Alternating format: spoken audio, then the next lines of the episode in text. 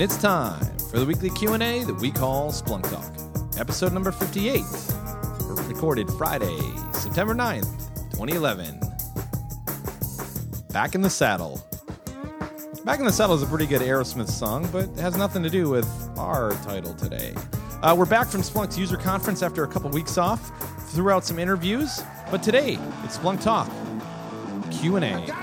Gotta have more cowbell. Splunk Talk, finding answers without a doubt. Splunk Talk, we'll help you figure it out. Splunk Talk, it's time to tell the whole world about Splunk Talk. Splunk Talk. We're back, Maverick. It's exciting, isn't it? Yes, it's very exciting. Boy, you sound excited. Hold on. Go All get right, a what- Red Bull. Let me let me do it again. Hold on. Okay, we're back, Maverick. Hey, it's exciting to be back. Ah, wow, that's inspiring. It's visionary. It is fun. It's fantastical. Awesome. So we had we were at user conference. That was pretty cool, wasn't it? that was totally cool. Yeah, and there's a bunch of we you released a bunch of the things that we did out there with a lot of the customers we had and partners and stuff.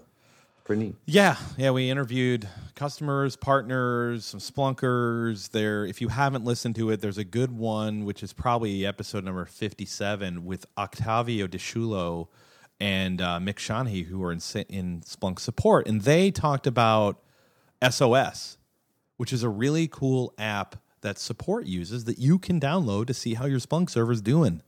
So check that out. Yeah, what do you know? Splunk on Splunk. That's just that's pretty amazing to think about that. Kind of mind blowing almost. Splunk, Splunk, Splunk, so that you can Splunk better. I Yeah. guess.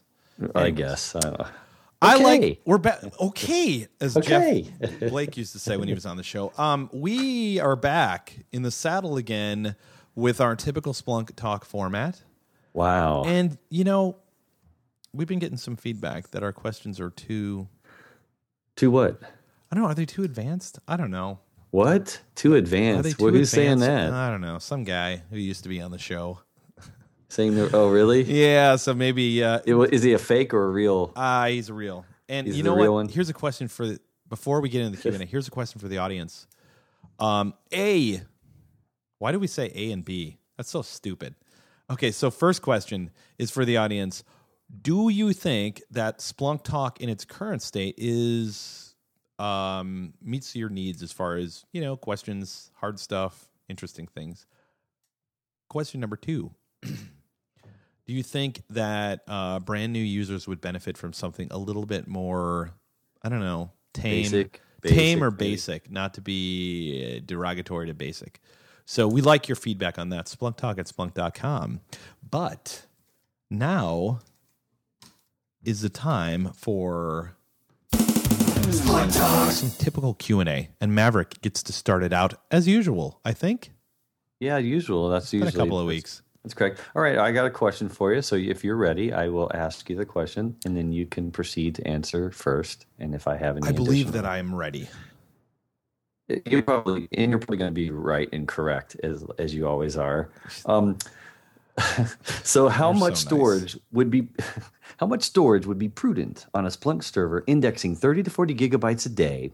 And what might be the performance benefits of 10k RPM versus 15k RPM SAS drives? Did you see what you did there? You slid in two questions.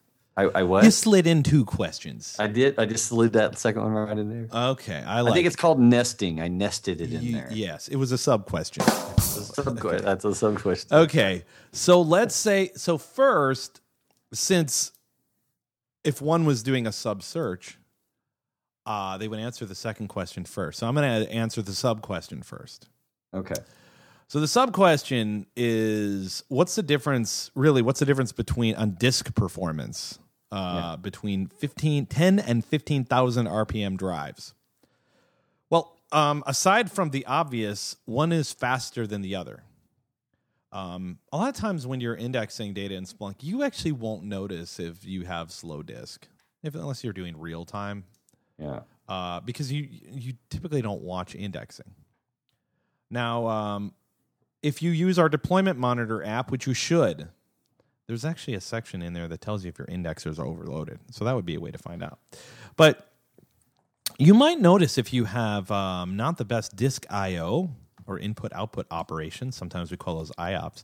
You might notice if you're doing search Because when Splunk does search, it is doing a lot of read, even when it retrieves where the data is, and then when it retrieves the raw data, it does a lot of uncompressing.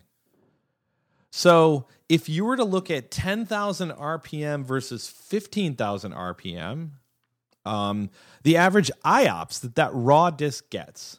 So let's say your laptop, laptop, well, older laptop, 5400 RPM SATA disk gets 50 to 75 IOPS per IOPS, which is input output ops per second. Right. 7200 RPM, which is probably in Maverick's laptop, uh, gets 75 to 100 IOPS. A SAS drive of 10,000 gets 100 to 125 IOPS on average. And a 15,000 RPM gets 175 to 200 IOPS. So it is potentially twice as fast as far as IOPS, depending on how you configure it. Now, if you raid this stuff out, you'll get better performance. Uh, the other caveat is if you use solid state disk, that gets gajillion IOPS. Well, it gets five to 10,000 IOPS. but that isn't going to matter that much because at that point in time, the disk is operating so much faster than the CPU, and the CPU will become a bottleneck. But the second question so, you know what? If you're going to buy disk, I'd buy a faster disk now because you're probably not going to buy disks for a while. But then again, if you frequently swap, swap disks out, then buy whatever you want. In this case, 15,000 RPM disk is going to be potentially order of magnitude faster. It could be. Okay, but that but the second but the first part of the question is Outer question. thir- the outer question, the parent question, the 30 40 gigabytes a day. Mm-hmm. What's what's prudent when it comes to storage for that? Well, uh, any every vendor will answer any question with it depends. Well, I do. Well, of course. I do Of say no to some things, but um, it depends. Uh, if if I said to you, Maverick, I am going to do thirty to forty gigs a day, how much storage? What question would you ask me? Uh, I don't know. How long do you want to store it for? oh, that- oh, that's true. Yeah, Yeah, how long? Uh, yeah, yeah, because that does have a that's a big factor. Yeah, unless you know if you're if putting onboard storage, you got a finite limit versus a SAN, you could potentially have an infinite limit. yeah, true. True. Okay, so uh, Splunk. Let's say the worst compression you possibly have. Splunk usually compresses data between like 19 and 40 percent of disk size uh, of raw data size, which depends on the entropy or how different the events are. Okay, now we use gzip style compression. So, so let's say you're indexing 40 gigs a day. Splunk will probably compress that. Let's say the worst job it would do would be tw- to 20 gigs. Um, if you were going to do 20 gigs a day for 365 days, meaning you were going to keep a year online, you'd need about seven, just over seven terabytes, okay, of storage. So if you were to swag it uh, at say, let's say 40 to 40 percent, um, To be conservative. yeah, to be it, yeah. to be real conservative. And then if you were to say for 365 days, because there are some days when you're not going to be indexing at your highest rate, like a weekend. I mean, if you're a 24 hour e-commerce business, like I don't know Expedia, for example, they probably and they probably uh, you know have logging all the time. But there may be some times when they're uh, you know have have have slower times. But if you maxed it out like that and you want a year online, you know, you do the math. It's not that hard, but you know, maybe some people aren't aware that the Splunk does compression. So, um, average compression rate times number of days times, uh, y- you know, one. Yeah, and, and, you know, Yeah. just to add on to this uh, answer a little bit, um, I know that how you configure your raids uh, of the disks, if multiple disks, kind of also dictates how much space you have too, right? So sometimes you can do it at RAID five versus RAID ten, and you'll get more space, but not as much, not as fast. Um, versus having it faster but not as much space. So sometimes you need to consider that as well to see what your ul- ultimate amount's going to be, and kind of figure out what kind of searching behavior you're going to have, and what, like you said, what kind of entropy and how many, how much you're going to grow it over time. Some people don't realize mm-hmm. that you know what you start with now is not what you're going to have in six months or a year, right? So if you plan to do it for a year, it might grow more, and you might need to plan for that growth as well. yeah, and you might you might be a small company who hasn't gotten to the point where they need to ma- to do managed block storage like on a SAN. Yeah. Whereas you're looking at buying a kick ass piece of hardware that has a lot of onboard storage. And if you have onboard storage, obviously you can't grow it as easily as you can a SAN. So just think about the duration that you want to that you want to keep it and then just do some math on that. So um thank you for helping me out with that answer, Maverick. Here's a question for you. Maybe I can help. Um my Splunk indexer, not mine, because my Splunk indexer doesn't index The person much. asking the question. The person. Yeah. Yes. The person who asked this question said, My Splunk indexer is monitoring a huge number of files and experiences over 90% CPU utilization upon startup. They must be they must be starting their Splunk server Yeah. uh, from time to time. Hmm. Now, I had tried setting the ignore older than equals one day option in the file monitoring stanza, in the input stanza. Mm-hmm. Uh, but that seems to cause gaps in my data. What can I do to reduce the CPU cycles? That's a Wow, weird thi- question. thi- That's a confusing set of questions. This is well, actually, it's like a yours. It's like a nested one. Yeah, it's a Not nested one. It's a sub question. yes. Um, so I'll, I'll do like you did. I'll follow suit if you don't mind, and do the same thing and kind of answer the second one first. Go for it. The, the ignore older than. I think we've covered this on another episode too, but it, it's important to point out. I think when I when I hear this, uh, I immediately think that well, that's not even the right parameter to use. I mean, I think I understand why you're trying to use ignore older than because you want to, you know, say start it but only get things that are older than a certain date and ignore the rest because you want to try to cut down on getting everything, all the historical data. Because as you know, when you start Splunk up, it's going to get anything it hasn't indexed since the last time, or if it's the very first time, it's going to try to get all of the historical data as well as keeping track of the real time thing, like maybe one file out of a hundred in a directory is being appended to it'll keep up with that as well as trying to continually index till it gets all of it. Mm-hmm. And then we know that you know ignore older than uh, probably is not the right parameter because uh, you want to use that only in the cases really the special cases that um, you have files being created in a directory and they're being appended to for a little while, but then you expect them at some point to never be appended to ever again. That's why that Right, option right. is really in there is to say, I don't want to keep tailing because Splunk, Splunk's going to keep monitoring all the files in a directory for as long for forever unless you have this parameter set to say if it's older than a day or older than a week which might be maybe that's more realistic for this kind of parameters more than a week or more than a month i know it's never going to be appended to again and that's kind of what was put in so so it's that's why you're getting the gaps and that's probably why it's not a good way to do it for the startup kind of idea um, the, what what you really want to use probably if you're on Windows is this one that says current only equals true. I think is the parameter you Maybe really like want to follow use tail. For uh, well follow tail too yeah no but it, there's one called current only or something and it's only in windows and it's in it it's so it's it's a way of not getting all the windows events for example um, except for the current ones and it just totally ignores any history because most people on windows events they don't care about the history they just care about going forward. So that's one thing to consider. The other thing to consider is if it's on you know if it's for other reasons it's 90% is to realize is it really a startup thing? Is it really just because it's getting history and you just need to let it settle down and it's okay? Or maybe you need to you know tweak the um, the stanza the input stanza and not be so greedy about like pointing it to the parent directory all the time and saying Right, get yeah. everything you know like like what were you saying you were saying one time we were talking with somebody about being a robot like just because it's a robot or something Yeah, just I mean, Splunk's like this robot that'll just eat everything. And if you're eating, if you have like piles of files, miles and miles and piles of files that actually are not being written to you, but you're telling Splunk, okay, eat the whole directory, and they're old, Splunk's still going to check to see if they're there. And you know, you might want to consider even creating your own process that adds certain files to be monitored or whatever. Now, here's one thing about the. Here's one thing that I when I discovered. By the way, thanks for that tip, Maverick, on current only because I just looked up in the docs.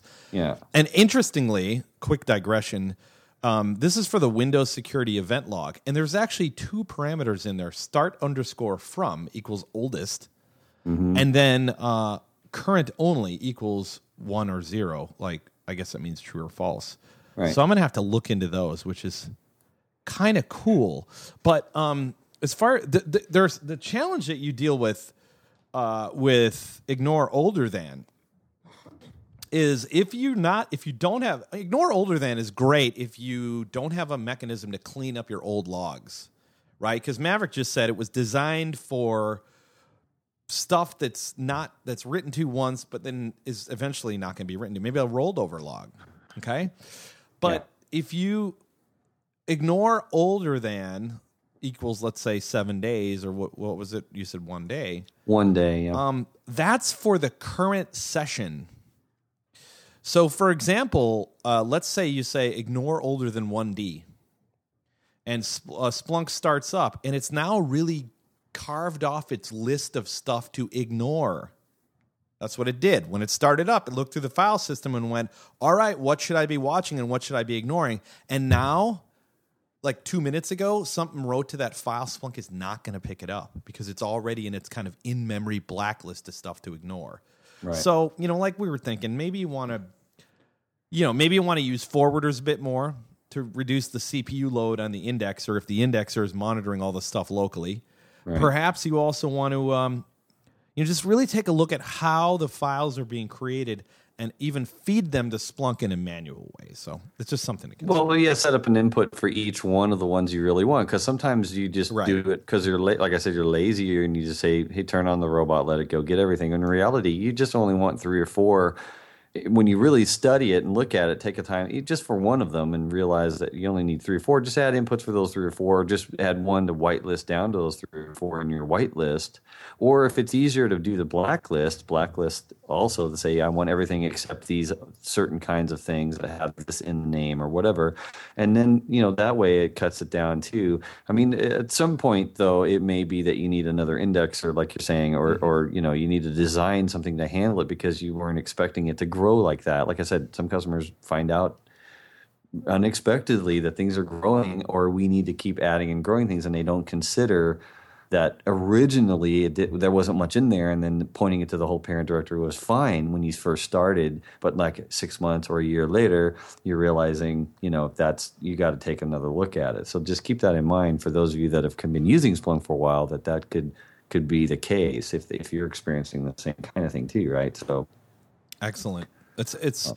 it, and and those aren't really necessarily that advanced. Like the questions we asked today aren't really that advanced. Like people wanting to uh, figure out storage issues, and then also people dealing with CPU issues or how their files are laid out. So, um, all right, you know what we usually do is we talk about what's coming up next and what did we learn. So if this is the first time that you listen to Splunk Talk, we usually ask a few questions based on customer answers, and then we kind of talk about if you're not spending your whole life on splunk.com slash page events, you might not know what's going on. And if you took our newsletter and put it into your spam or unsubscribe to it, Splunk's newsletter. So uh, the, it's it's like it's Splunk live season again. You know, it was back in April when there was like a million Splunk lives. Splunk. Yeah. It shouldn't be Splunk lives. It should be Splunks live, technically, yeah versus Splunk lives. Uh, splunk so, lives quick rundown. Uh, September 14th, uh, Splunk for FSI, English speaking. That's an APAC. Oh, that's a webinar coming up. But Splunk Live is um, Tuesday, tw- September 20th in London. Thursday, September 22nd in Amsterdam. Um, in October, we've got Splunk Live on, interestingly, on October the 11th, birthday of my, my brother Dan Wild uh, Splunk Live in Seattle. A day later, not by the same group, but by the folks in Johannesburg, October 12th, South Africa. And then again, not by the same group because this person would be flying around. Uh, Splunk Live Denver, October 13th. Uh, there's back uh, again, not by the same group, October 14th in Cape Town, South Africa. So you got two on uh, two in the uh, in South Africa, one after the other, and of course one in Seattle and Denver just the following couple days. So those are some big ones coming up. Trade shows like Citrix Synergy. If you're a Citrix person and you're going to Synergy, come over and check out the Splunk for XenDesktop app and the Splunk for Citrix NetScaler apps. They'll probably be showing them. That's over there in October. That's October 26th through the 28th in Barcelona, Spain. Now Maverick has there are a couple other events there. You can check them out at splunk.com slash page slash events. But Maverick has an announcement uh, that he has to make about Dallas. What what do you got going on? I do. What? Oh yeah. No, I know. I'm Yeah, just kidding. right.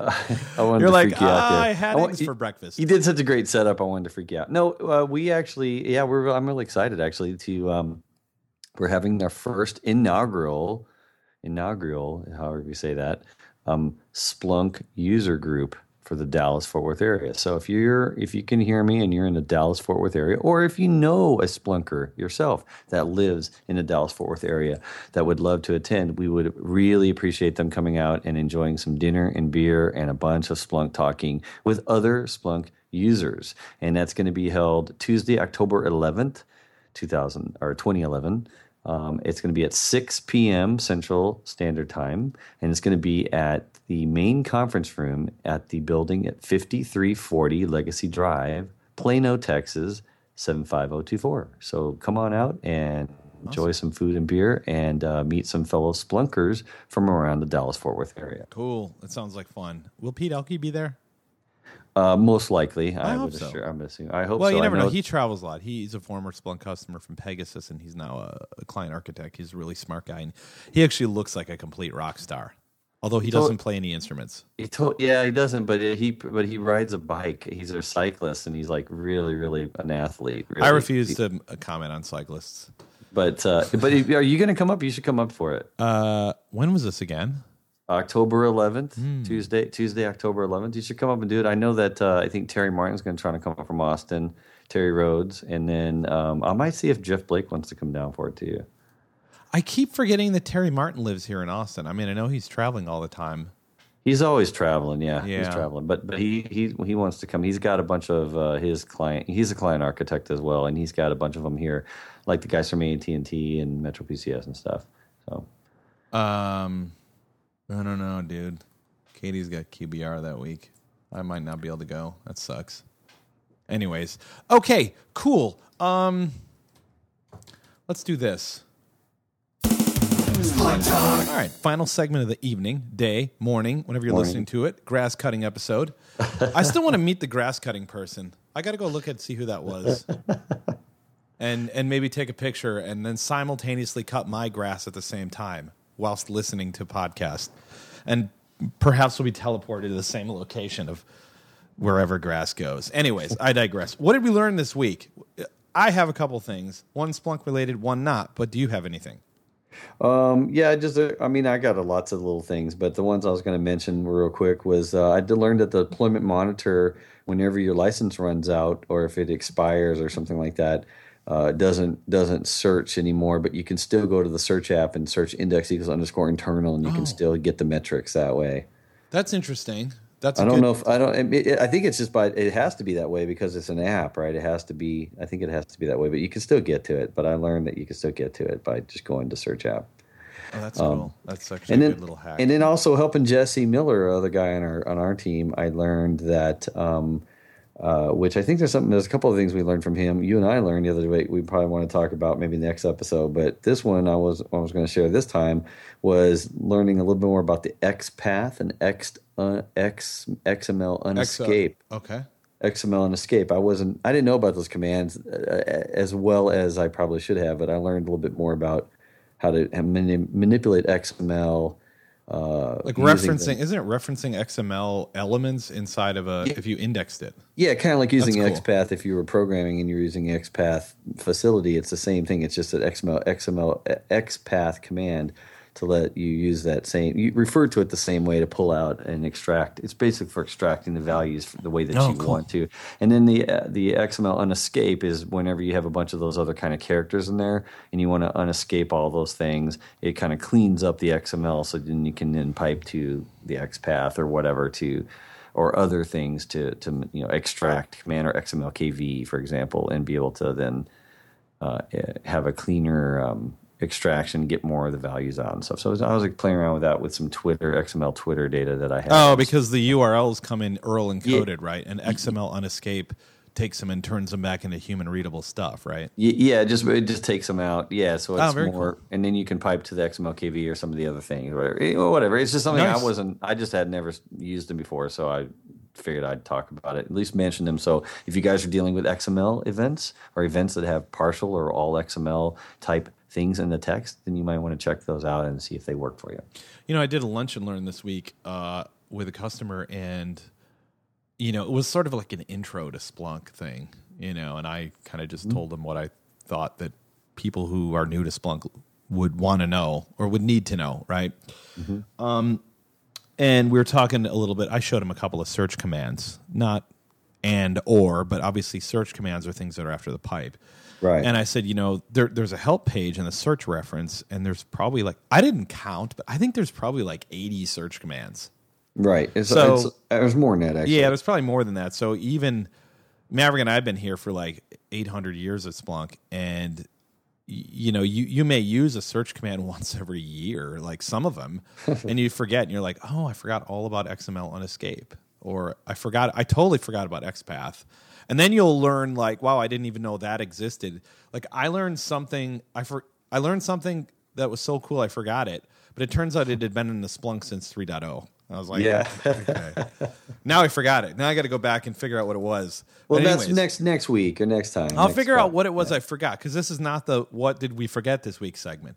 So I have two things. Um, simple. One is first one is uh, related to Splunk. Um, I was working with a telecom customer and we were using um, a command called output lookup. And what output lookup does is it basically takes information from your search and turns it in the stuff into a CSV file. So for example, if you're considering using lookup and some of the data is in another search, you can actually take another search and push it out to a text file and then use the actual lookup in a different search.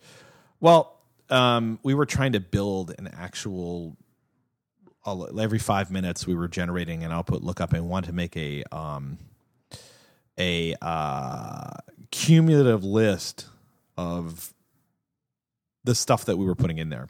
Right. And it turns out output lookup just writes over every time. So there is a way to get around it, which is a little bit more technical than probably for this what did I learn, but output lookup does not append. I'm filing a, a case with engineering to make it append.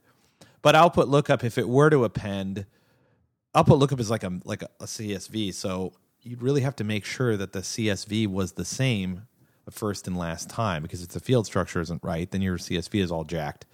But it doesn't append. I'm asking for it. Now here's another thing that I learned. Um, I actually learned this from MacBreak Weekly, which is a podcast, a couple of weeks ago, but I finally tried it for the first time. Some people were complaining about Flash, not Flash and Splunk, but just how much Flash takes up on your computer, how much CPU Right. usage, and why is this important? Well, on modern computers, I'm not going to limit this to Macs, but on modern computers that have Intel processors, Intel processors can go into what's called low power mode. You know how all these vendors are claiming we get nine hours of battery life? Yeah. It's not because the batteries are better. It's because the chips can go into low power mode. Low Oh. power mode is anything when the CPU is less than 30%. So, Wow. like, you, let's say you're writing a Word document or something like that, it doesn't need a lot of CPU power for that. So, you, for the lot of the stuff that you do, or even browsing a web page, it probably isn't going to the, the the the engine on your browser isn't going to take up that much space, right? But if you're using Flash, okay, Flash can often use more than 30% of your CPU. Sometimes people noticing it using a crap ton. Now, if you use more than 30% of your CPU, your laptop battery will will last how long did it last 5 years ago? 2 hours, okay? Before low power. So there's an app that I had found uh, called Flash Frozen. And Flash Frozen is really cool. It's 99 cents on the Mac App Store, and there's probably one like that for Windows. But it basically monitors the Flash process in your browser in Chrome, Safari, and Firefox and allows you to kill. It, it'll warn you when it's eating up more than 30%, and, you, and it'll auto, you can actually auto kill the Flash plugin, Oh, which cool. is sort of cool. And it- why would this matter? I haven't seen well, Splunk uses Flash at least for now, but I've seen it like it's not Splunk, but like ads. You have some ad that has a bunch of animation on it, and it's sitting in your browser like two pages below, and your Yeah. browser is eating up. And you're like wondering where'd my battery go? So Flash Frozen, it's at flashfrozen.net or it's available in the Mac App Store. And instantly, I sent that out to the chat list, and like five people were like, "Oh, thank God, something to control this out of control thing." it's not that it's out of control, but the point is, if it gets over thirty percent, you'll lose your battery life when you're sitting on the couch or Yeah. Wow. on, on the John listening to Splunk talk. So, anyways, That's very, very useful. I appreciate you sharing that. And then I, want to say one last thing, um, really quick. Um, uh, Splunk Talk has a Facebook page, and we've got more and more people that have been liking it lately. please we're like it. little- please like it if you're a Facebook user. I think we're up to 20 now. People We need to get to Facebook. twenty five. Yeah, we want to 25, hopefully before the end of the year. So please go to your Facebook if you're on Facebook and search for Splunk Talk, one word, and like us, and we will be very happy. The reason why we need at least 25 people to like us is so you don't have to do what Maverick just said. Maverick said search for Splunk Talk.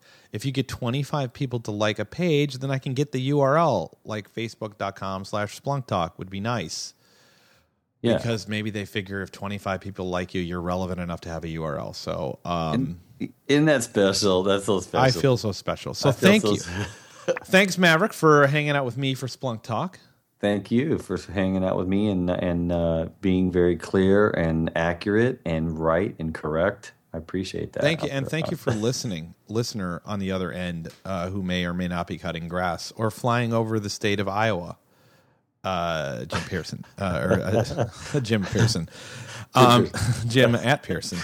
Um, anyways, uh, questions, comments, feedback. Where do they go? They go to Splunk Talk at splunk.com. And as Just we always right say, all one on three, one, two, three.